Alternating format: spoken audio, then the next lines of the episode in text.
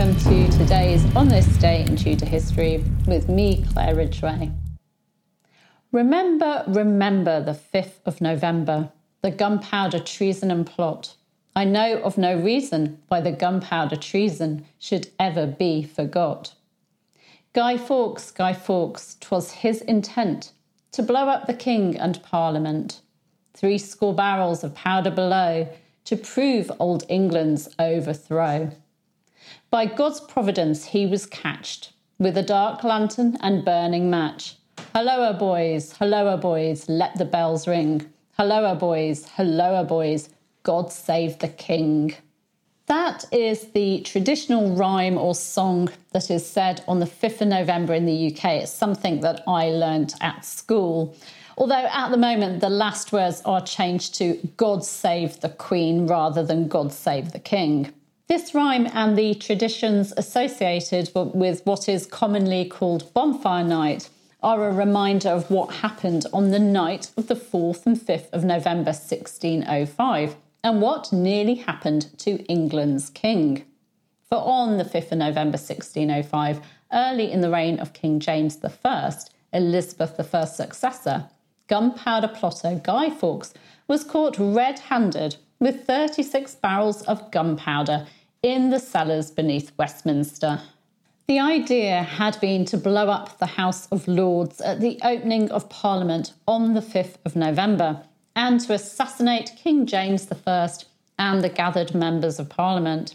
It was an act of terrorism against the king and government, but fortunately for the king, it was uncovered in time. Why am I talking about a plot in November 1605 when the Tudor period ended with Queen Elizabeth I's death in March 1603? Well, because as I explained in my video on Guy Fawkes last year, this plot had its roots in the reign of Elizabeth.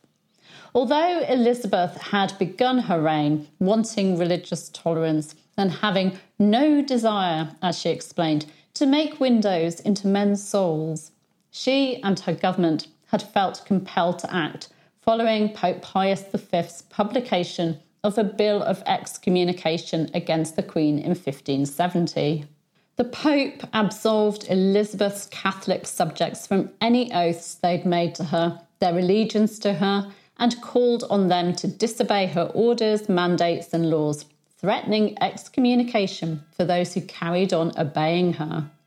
Elizabeth had been branded a usurper and pretender, and the Pope was encouraging rebellion against her and support for those seeking to remove her. This papal bull put English Catholics in an impossible situation and made Jesuit priests, those seeking to convert English people to Catholicism, dangerous to the Queen and her government. And there were Catholic plots against Elizabeth as a result, for example, the Ridolfi plot. Elizabeth took action, bringing in an act against Jesuits, which resulted in the executions of Jesuit priests and those who harboured them. England became a dangerous place for Catholics. When King James VI of Scotland came to the throne in 1603, there were hopes that he'd be sympathetic to the Catholic cause. After all, although he himself was a Protestant, he was the son of Mary, Queen of Scots, who'd been a staunch Catholic, and he was married to a Catholic. And things did start well, with James limiting the restrictions on Catholics. But then, after opposition from Protestants, James reversed his policy less than a year after implementing it. The Catholics' hopes were dashed and they felt betrayed. One party of young Catholics, headed by Robert Catesby, a popular and rebellious young man at court, decided to seek revenge through rebellion. They met in London in May 1604 and hatched a plan to blow up the Palace of Westminster on the opening session of Parliament, thus killing the King, the royal family, the lords, and the leading bishops.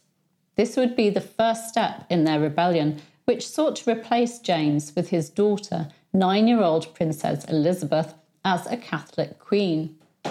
One of the plotters, Thomas Percy, a member of the King's bodyguard, was able to lease lodgings that were situated adjacent to the House of Lords and the idea was that the plotters would dig down underneath the foundations of the House of Lords and place gunpowder there. Guy Fawkes, also known as Guido Fawkes, a man who'd been fighting for the Spanish in the Low Countries, was the man chosen to put the plan into operation by preparing the gunpowder and lighting the fuse, and he posed as Percy's servant, calling himself John Johnson so that he could stay in the property. The Black Plague of summer 1604 meant that the plan had to be changed due to the opening of Parliament being delayed. However, this delay actually worked in the men's favour because during this time they learned of a vacant ground floor undercroft directly under the House of Lords chamber. Thomas Percy was able to secure the lease of this undercroft. Guy Fawkes and other members of the group set about filling this space with 36 barrels of gunpowder, which had the potential to completely level the Palace of Westminster. Everything seemed fine, and the plot looked as if it would be successful until Lord Monteagle received a tip off just over a week before the state opening of Parliament was due to take place. The letter, thought to be from Lord Monteagle's brother in law, Sir Francis Tresham, who'd recently become a member of the plot, gave enough details for Lord Monteagle to go to Robert Cecil. Cecil took the news to the King, who ordered the cellars beneath Westminster to be searched. It was on the night of the 4th and 5th of November that this search took place, and Guy Fawkes and the gunpowder were found. Guy Fawkes was arrested and tortured for information. But despite this failure, Robert Catesby still attempted to incite armed rebellion in the Midlands. It too was a failure, and Catesby, along with a few of his co conspirators, was killed in a shootout on the 8th of November. Those who weren't killed were arrested, tried, and then hanged, drawn, and quartered in January 1606. On the 5th of November 1605, Londoners were encouraged to celebrate the King's narrow escape by lighting bonfires around the city. And it is that celebration that is remembered in the UK every year on the 5th of November along with the fireworks which have their origins in Guy Fawkes gunpowder.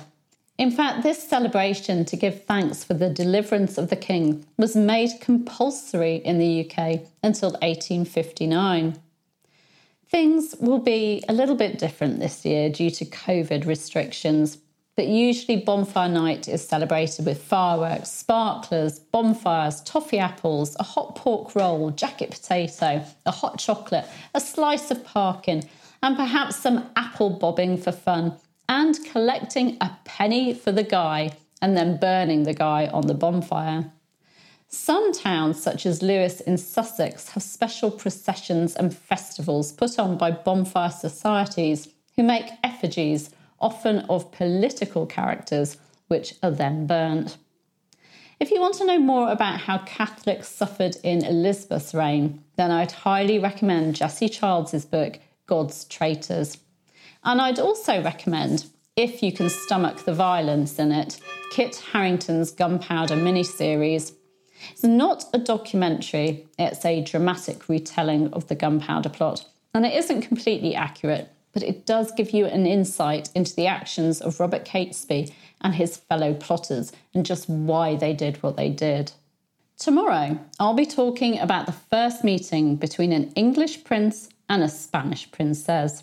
So do make sure you're subscribed and that you've hit the bell so that you don't miss that video. You can click right there to subscribe. Also, on this day in Tudor history, Sunday, the 5th of November, 1514, 18 year old Mary Tudor, sister of King Henry VIII and daughter of the late King Henry VII, was crowned Queen of France at Saint Denis.